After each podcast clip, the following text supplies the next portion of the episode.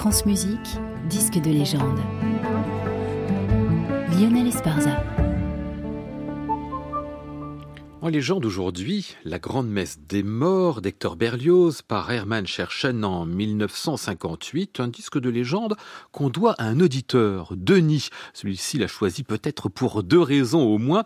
Le chef tout d'abord, Scherchen, qu'on oublie parfois un peu, grand spécialiste de la musique du XXe siècle, catalogué dans ce genre, mais qui excellait aussi dans les grandes fresques. Et ce requiem monumental d'une heure quarante en est une de fresques. L'autre raison, c'est que c'est le disque le plus célèbre de Vega, label créé trois ans auparavant par Jean Bonfantier qui dominait le marché français pendant au moins une quinzaine d'années. Alors pourquoi célèbre? Parce que capter 300 exécutants relève de la gageure. On dû trouver un grand lieu avec de la pierre. On tomba sur Saint-Louis des Invalides à Paris, mais l'endroit était très froid, à température en ce mois d'avril qui était plus près de 10 que de 20. Les musiciens gelaient littéralement entre deux prises. Et curiosité finale, on capta tout cela avec seulement deux micros judicieusement placés à des endroits choisis quelque part face aux 300 musiciens. Enfin de la légende pour plein de raisons. Hector Berlioz, grande messe des morts, ici le Dies Irae, sous la direction d'Hermann Scherchen.